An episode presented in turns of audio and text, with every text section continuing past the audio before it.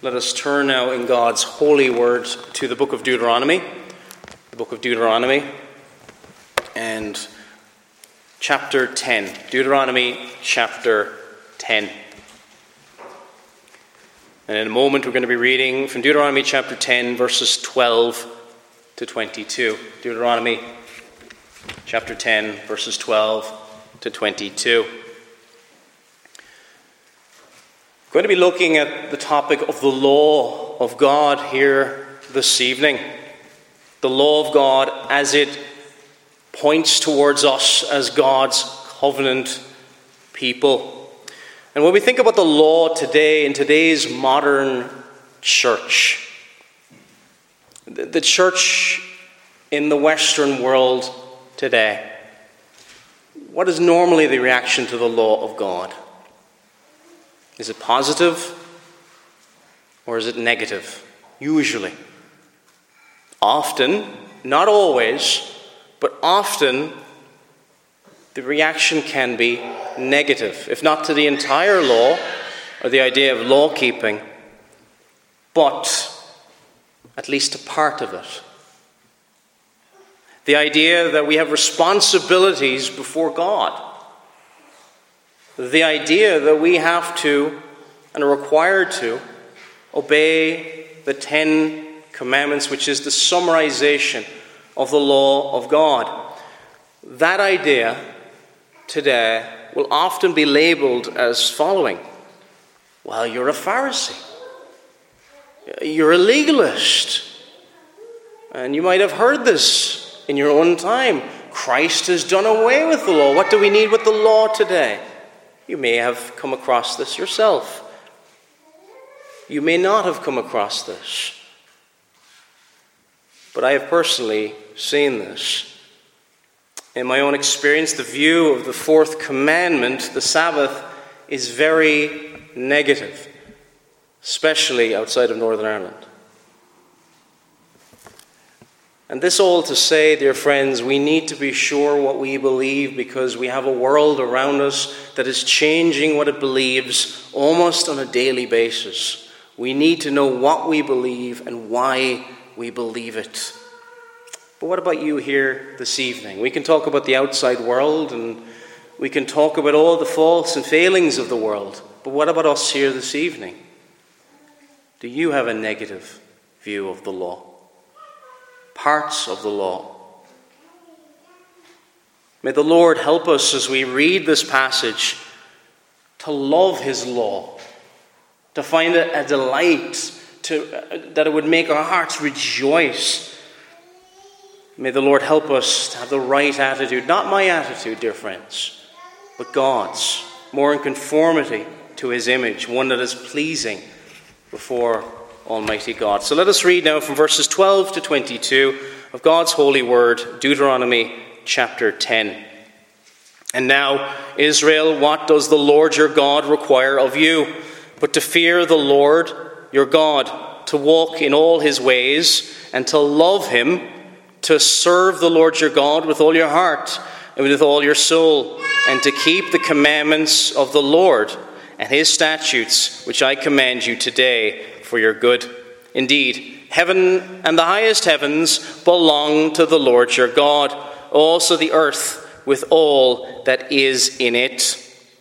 The Lord delighted only in your fathers to love them, and he chose their descendants after them. You above all peoples, as it is this day. Therefore, circumcise the foreskin of your heart, and be stiff necked no longer. For the Lord your God is God of gods and Lord of lords, the great God, mighty and awesome, who shows par- no partiality nor takes a bribe. He administers justice for the fatherless and the widow, and loves the stranger, gives him food and clothing. Therefore, love the stranger, for you are strangers in the land of Egypt. You shall fear the Lord your God you shall serve him, and to him you shall hold fast and take oaths in his name. He is your praise, and he is your God. Who has done for you these great and awesome things which your eyes have seen?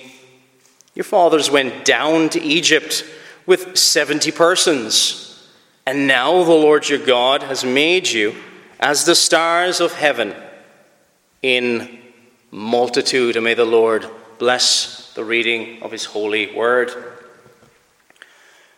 When you are driving in your car and you're driving along the road, there are these signs you might notice from time to time, and they'll have a number on it. And there might be a red circle around that number. These are, of course, speed limits. We may not like speed limits. I think there's not many people love speed limits. But we often keep the speed limit, don't we? Out of fear of the consequences of not keeping that speed limit. Penalty points, a fine. But rarely do people say this Oh, I love these speed limits. Oh, these are fantastic. We normally have negative views of rules, don't we? Of any kind. In Germany, they have these roads called autobahns. I don't know if you've ever heard of them, autobahns. And apparently, or so I've been told, you can go as fast as you like on these. There's no speed limits. That sounds great, doesn't it? Oh, that sounds wonderful. Now, even though you may have no intention of going any faster, than the speed limit which we have here. You probably get to 70 miles an hour and go, I don't want to go any faster than this. I don't feel safe. But you just like the idea, don't we? Well, I could go faster if I wanted to. If I want to, I can. We often hate the idea of being told you can't do that. But if there were no speed limits, we'd probably get nervous, wouldn't we? Probably thinking, if there was no speed limits, those other people who were driving on the road, well, then the road would get pretty dangerous. I guess what I'm trying to say is this we're often very quick to apply the rules to other people and not to ourselves. Some rules we see in life are very silly. Some laws can be incredibly oppressive and downright cruel.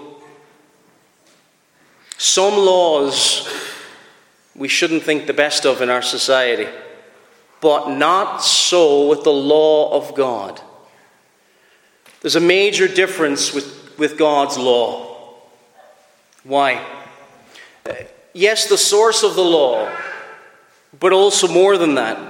What it teaches us about ourselves and about our God in heaven, and what it teaches us about our attitude to our God in heaven. It says a lot about how we view God.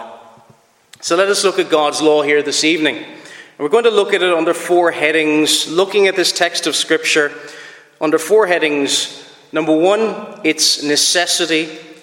Number two, its observation. Number three, its righteousness. And finally, number four, its blessing. Its blessing. So, number one now, its necessity its necessity. In this text, in Deuteronomy chapter 4, we see Moses delivering instructions to the people of God before they enter in to Canaan.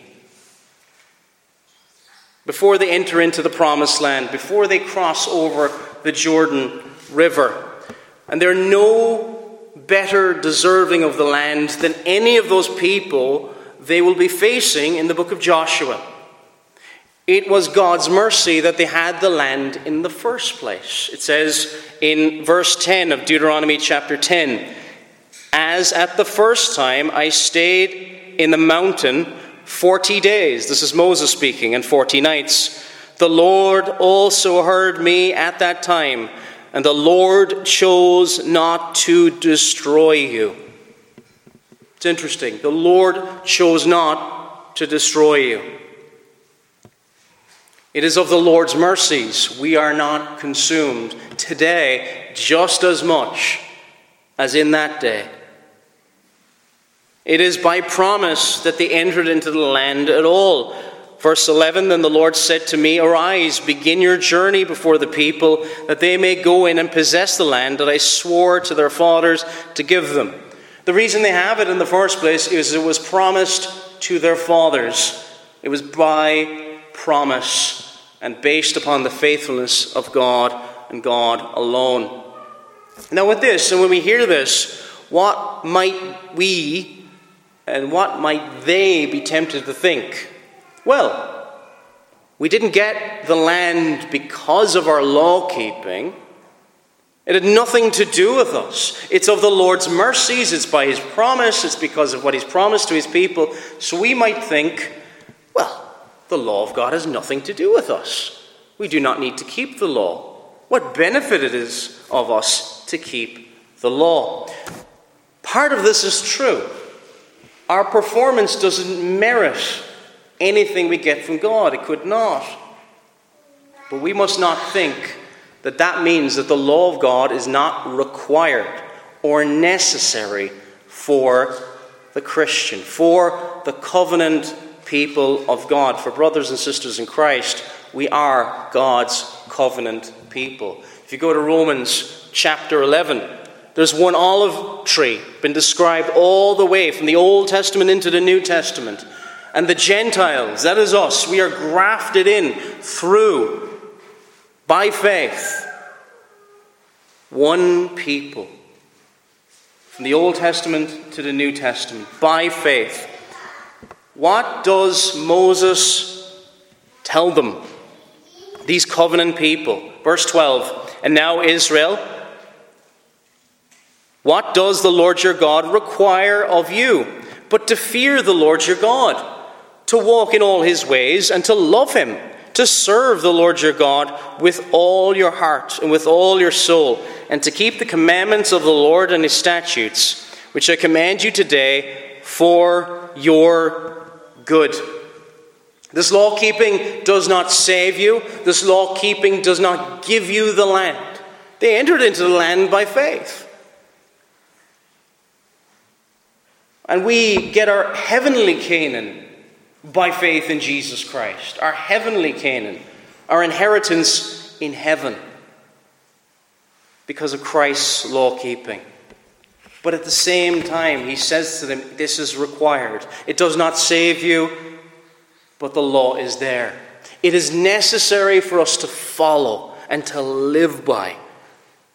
It is necessary, in an outward sense, you could say, to show we are covenant people. How are we different to our lost neighbors, maybe even family members or anybody else. What makes us look different? Yes, we may invite them to church. Yes, we may share the gospel with them from time to time. But what makes us different? We follow God's law. However imperfectly we may do that, we follow God's law. Or put it another way, we are like Christ, or more Christ like. At least we ought to be. We are to strive not just for partial obedience, we're to strive to be like Christ, and this is what the law is there for. Here's what the character of Christ looks like the law of God, following and obeying the law of God. So, do you see, dear friends? The law is necessary for us. What would it say if we set the law aside, saying, This has nothing to do with us today? I am saved by grace so that I don't need to think about the law of God at all. What if you, what if you find no delight in the law of God? What does it say? What does it say to the world? What does it tell the world? Now, none of us delight in the law of God as much as we should. But following the law of God, what does it say? I don't belong to myself. I belong to another. I serve my master, and here is his word, and this is how I live. Not my will, but thine be done. That is to be our attitude, just as much as it was for Jesus as he was in the form of a servant. We belong to God. That's what following the law says. We belong to God. Our life is not our own to do with as we please. This is why, when we're making hard life decisions, we pray before Almighty God and say, Lord, if this is not your will, please make it clear to me. Uh, direct me in the way you would have me go. It is not because, oh, I like to do this. No, no, no. It is because God wants this. His ways are better. And it also shows that if we love the law of God, we love Him.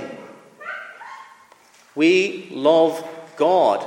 The law and its standard is really God in His moral perfections, in His moral standards, in, in who He is, in His goodness. That is the standard. Absolute, perfect, moral perfection.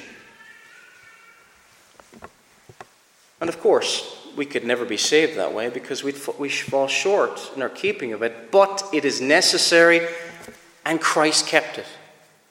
That law which we fail to keep, which we strive to keep, but we fail to keep, Christ kept it in every jot and every tittle perfectly. So that when we are looked upon by God in Christ, He delights in us. Not because of us, but because of Christ. He doesn't see law breaking, He sees Christ's perfect law keeping. And we need it as a guide as well, don't we? To life. How do we make decisions? How do we, how do we know what to do? Uh, because in this world, we're surrounded by darkness. Darkness. We need light.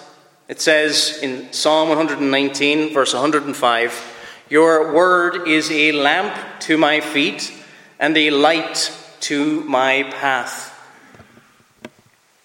On a dark night, walking through a dangerous field or a forest, you would welcome light, a torch of some kind. Is it needed? Absolutely. If you're going to make it from, from your, back to your home safely, you need light. The more you see that this is light, the more we will go to it. Imagine turning off a light if you're in the middle of a dangerous field. You stand on something, could hurt yourself. You wouldn't turn off that light, would you? You'd turn it on, you'd flash it. You'd, you'd look around where is the best way to go. Without that light, you will be blind to what is the wisest course of action. This, this is required. God requires it of us to follow it for His glory and, dear friends, as we're going to see later, for our good. So we've looked at its necessity. Now, number two, we're going to look at its observation. Its observation. It's needed, but how do we keep God's law? You see, we can have a very cold, external, religious, used in a, in the, in a poor way, but it can be in a very external way we think of law keeping. And this is why we can have negative views of the law and following the law and obeying the law. We perhaps grew up, maybe we saw examples of mere external religion, mere outward conformity and nothing else. This is not what the law commands. That is not law keeping. That is a performance. It is a performance, and God is not impressed by it one bit. It is not just a cold external way for show at certain times of the year for religious occasion. It requires the fear of God. It says in verse 12 once again, and now, Israel, what does the Lord your God require of you but to fear the Lord your God? The fear of the Lord is needed for observation of the law. Without fear, without a reverential respect for God, without a sense of His greatness, His might, and His power, we lack the wisdom to keep the law of God. It says in Proverbs 9, verse 10 The fear of the Lord is the beginning of wisdom. And the knowledge of the Holy One is understanding. It is the beginning of wisdom. We need the fear of God. What do you fear? What do you fear here this evening? If you fear God above all else, here's what it will look like. You will cling more to the law of God because if you fear God, the more you fear God, the more your greatest fear is dishonoring God, giving reproach to his name in public, breaking his commandment, even though you know that's not how you're saved. But you love him. It doesn't just come with out of consequence. I'm going to do this in order that something bad doesn't happen. No, no, no. I love him. I love my God in heaven. I love learning about him. I love to follow him. So when I break his law, it breaks my heart.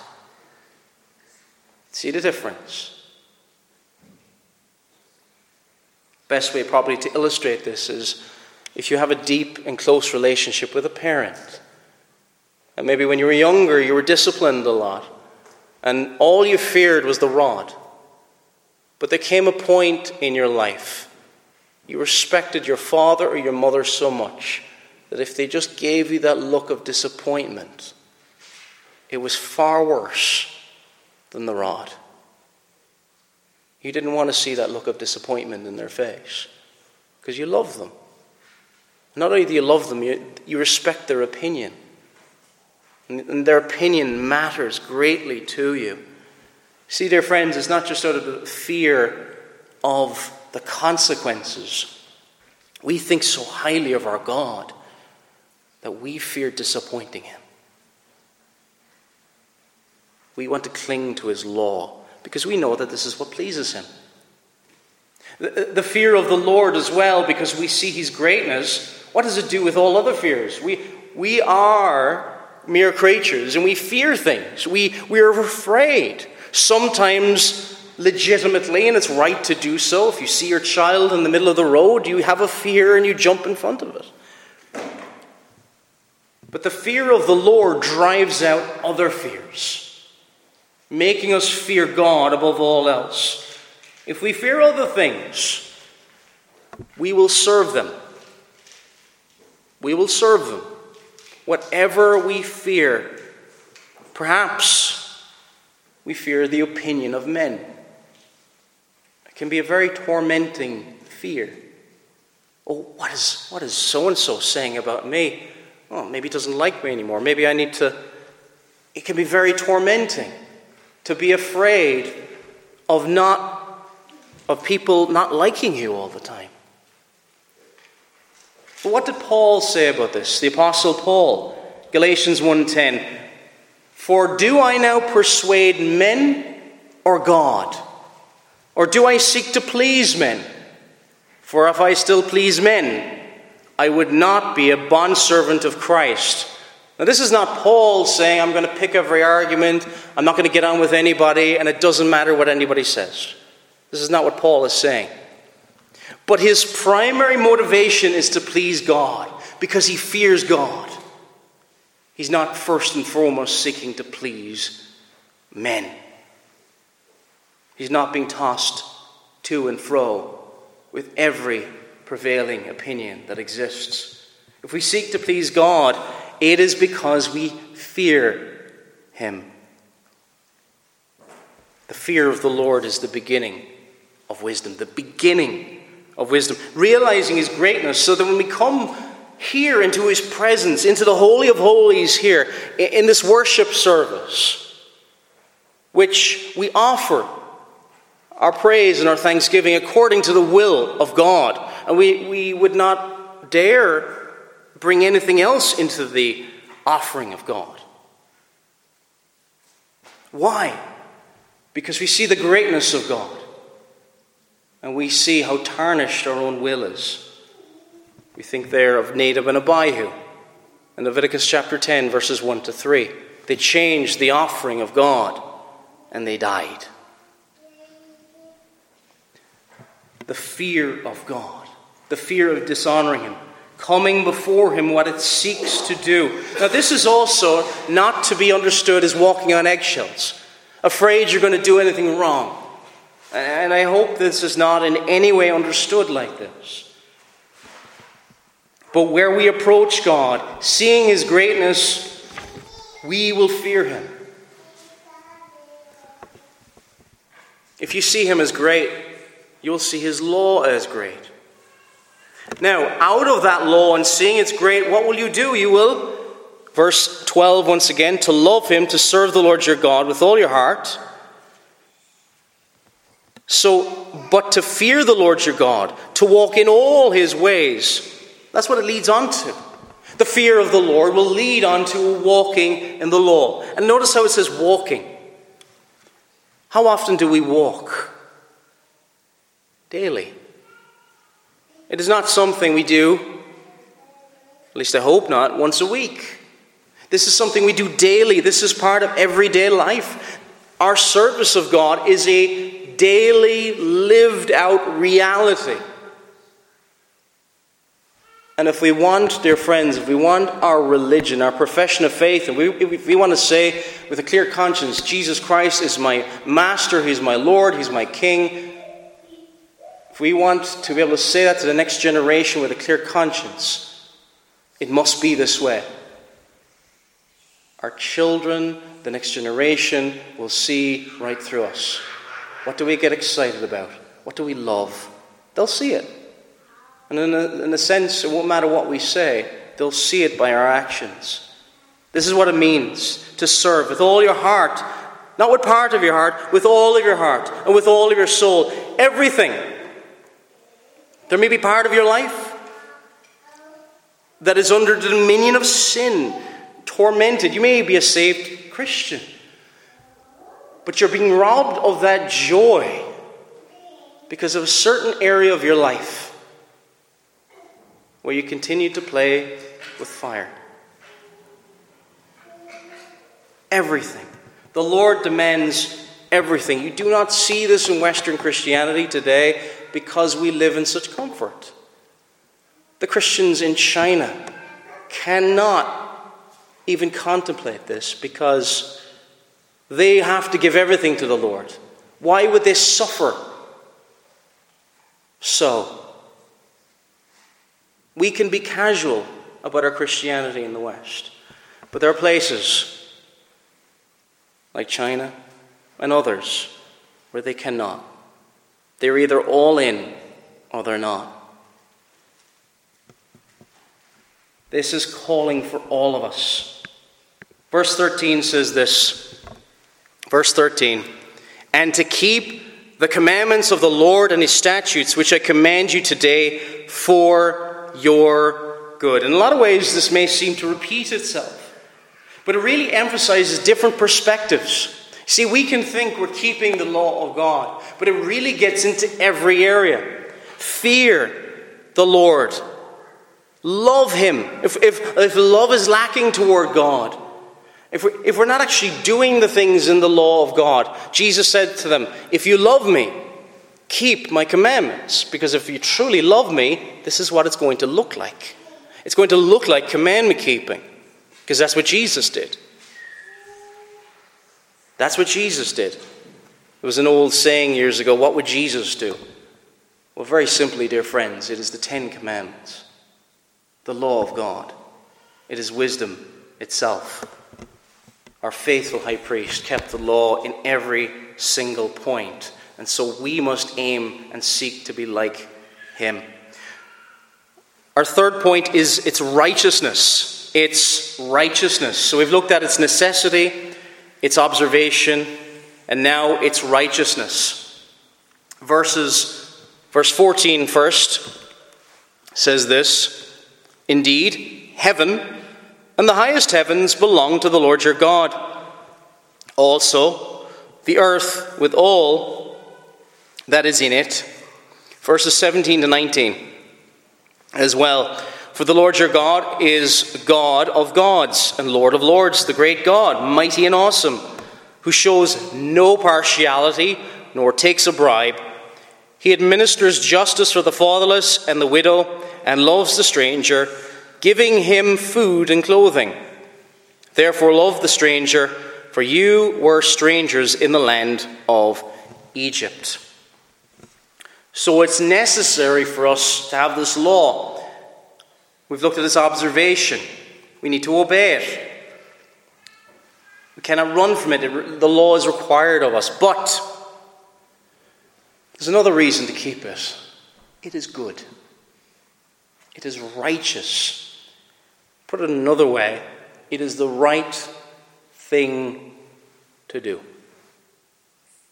If something is contrary to the law of God, by definition, it is not the right thing to do. God's law is good, it's perfect, converting the soul, making the simple wise. If we want to know what is good, we need to look into the law of God. It is righteous. It says in Romans 13, we read this earlier, Romans 13, verses 3 and 4 For rulers are not a terror to good works, but to evil. Do you want to be unafraid of the authority? For what is good? And you will have praise from the same, for he is God's minister to you for good.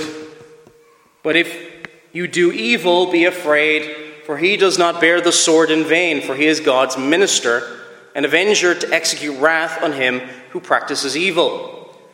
Now, as we read that verse, as we read these verses, think about our elected officials in Stormont, our elected officials in Westminster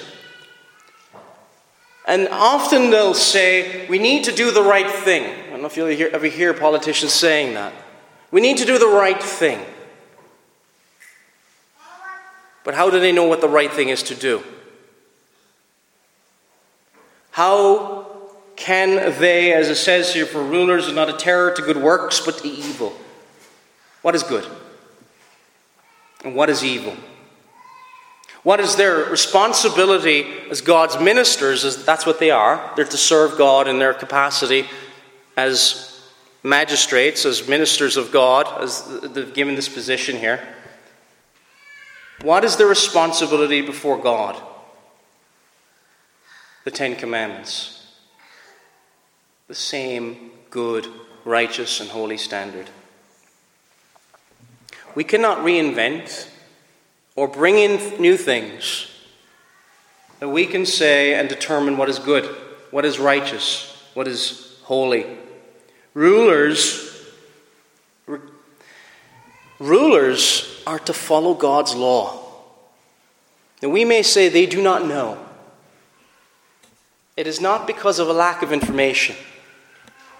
Our rulers may never have read the Bible but they're surrounded by information that condemns them. What do I mean by that? The heavens declare the glory of God.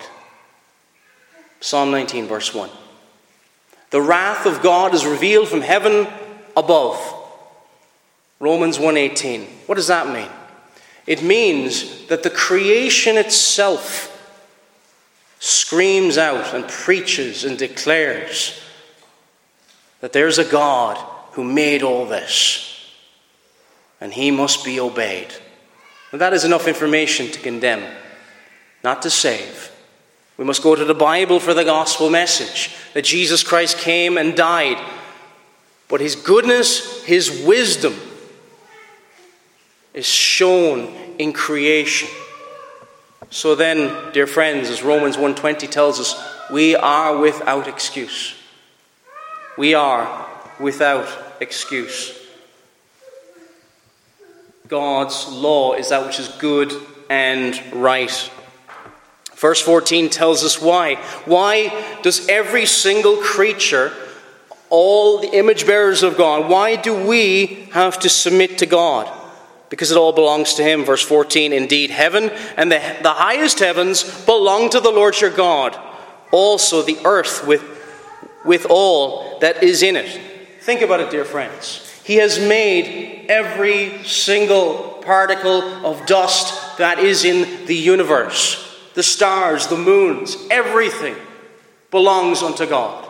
Everything has been made by God. Everything is sustained by God, kept by God, maintained by God. And so, by that right, as the one who sustains all things, by whom all things depend, he has the right to determine and say what is good and right and for us to follow. We depend on him, he does not depend on us. Our God depends on none else but himself. It all belongs to God. Now you might be here this evening and thinking, I don't like the, the, I don't like this. This sounds a lot like a, a theocracy. And there may be Christians at times that may get scared. They may have seen ugly examples from history of people saying, I follow God, and it goes terribly wrong. And there are examples of things like this. But, dear friends, the problem is not with the law of God. The problem is with man claiming to follow God. What does it say of the law of God in James 1:25? But he who looks into the perfect law of liberty. It is not bondage. It is the perfect law of liberty and continues in it and is not a forget, forgetful hearer but a doer of the work. This one will be blessed in all that he does.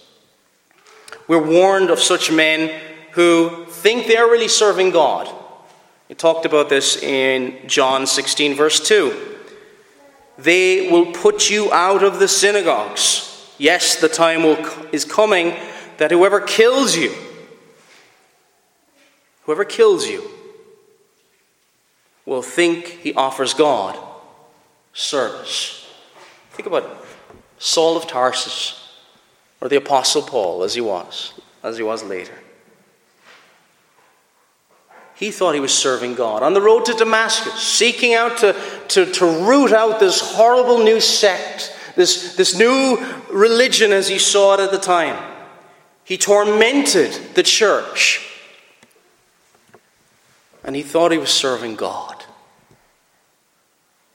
And on the road to Damascus, he met the true and living God. And his heart was changed, and he was changed. There is nothing wrong with the law of God. It is man who needs changing, not his law. The problem lies in man, or even, say, the church that departs from it. All belongs to God. It's a righteous law. It is a wonderful law. It is a law to be imitated. It says in Ephesians 5:1, "Therefore be imitators of God as dear children. Be followers of God. Now, there's some ways in which we are to be like God in terms of his moral pureness, his goodness, his holiness. Now, there's other ways we cannot be like God. We can't be omnipresent. But the ways we are to be like God is in his moral perfection. We're to copy him, we're to be like him, and to love him. Our final point that we're going to look at here this evening is its blessing. Its blessing. It's, so we've looked at its necessity, its observation, its righteousness, and finally, its blessing. This is a righteous law. It's a good law. This is the right thing to do, and because it is the right thing to do, dear friends, not only will it give glory to God, not only does it exalt God, it is also for your good. Isn't that wonderful? Yes, it exalts God. Do you remember question one of the Westminster Shorter Catechism? Man has been made what? To glorify God. And, there's a second part to that enjoy Him forever. Sometimes we forget one or the other, but they're both important. It doesn't say to endure him forever, it says to enjoy him forever. This is why we're here. This is man's chief end. This is why we've been made. This is the purpose for why we're here. It says in verses, at the end of verse 13, verse 13, which I command you today for your good. And then we're going to look down to verse 20. You shall fear the Lord your God. You shall serve him, and to him you shall hold fast and take oaths in his name. He is your praise, and He is your God, who has done for you these great and awesome things, which your eyes have seen. Your fathers went down to Egypt with 70 persons, and now the Lord your God has made you as the stars of heaven in multitude.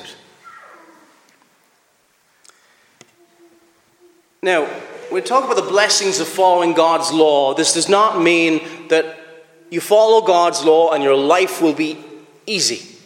Everything will be wonderful, everything will be rosy, your, your bank balance will be full, you'll never have any problems ever again. Smile, you're a Christian now. It's an ugly thing that I've seen in tracts over the years. It's a lie. And you tell people this, and they think they're converted, and the moment there's any trouble, they will be back out into the world with an even harder heart against the gospel. There's a sense in which, dear friends, when you come to Christ, your life will get harder. Still blessed, but your life will get harder. What do I mean by that? What does the Beatitudes say? Jesus said this Blessed are those who are persecuted. Is persecution a pleasant thing? For righteousness' sake, for theirs is the kingdom of heaven. Blessed are you when they revile you and persecute you and say all kinds of evil against you falsely for my sake. Rejoice and be exceedingly glad, for great is your reward in heaven. For so they persecuted the prophets who were before you. Still blessed. The, the, to follow and God's law, to be a follower of God, is the most blessed reality. We are the most privileged of all people upon the face of the earth to have our eyes open to how wonderful God is. But in that blessing, there is suffering. In that blessing, there is hard times. We are blessed to know the light of the law of God. Now, verse 20, we as covenanters, our, our ears should really pay attention because verse 20 says this You shall fear the Lord your God, you shall serve him, and to him you shall hold fast, and what? And take oaths in his name. And take oaths in his name. This is, friends, this is not just for the Old Testament. This is a practice that goes right down through Christian history. Take oaths, covenants covenants.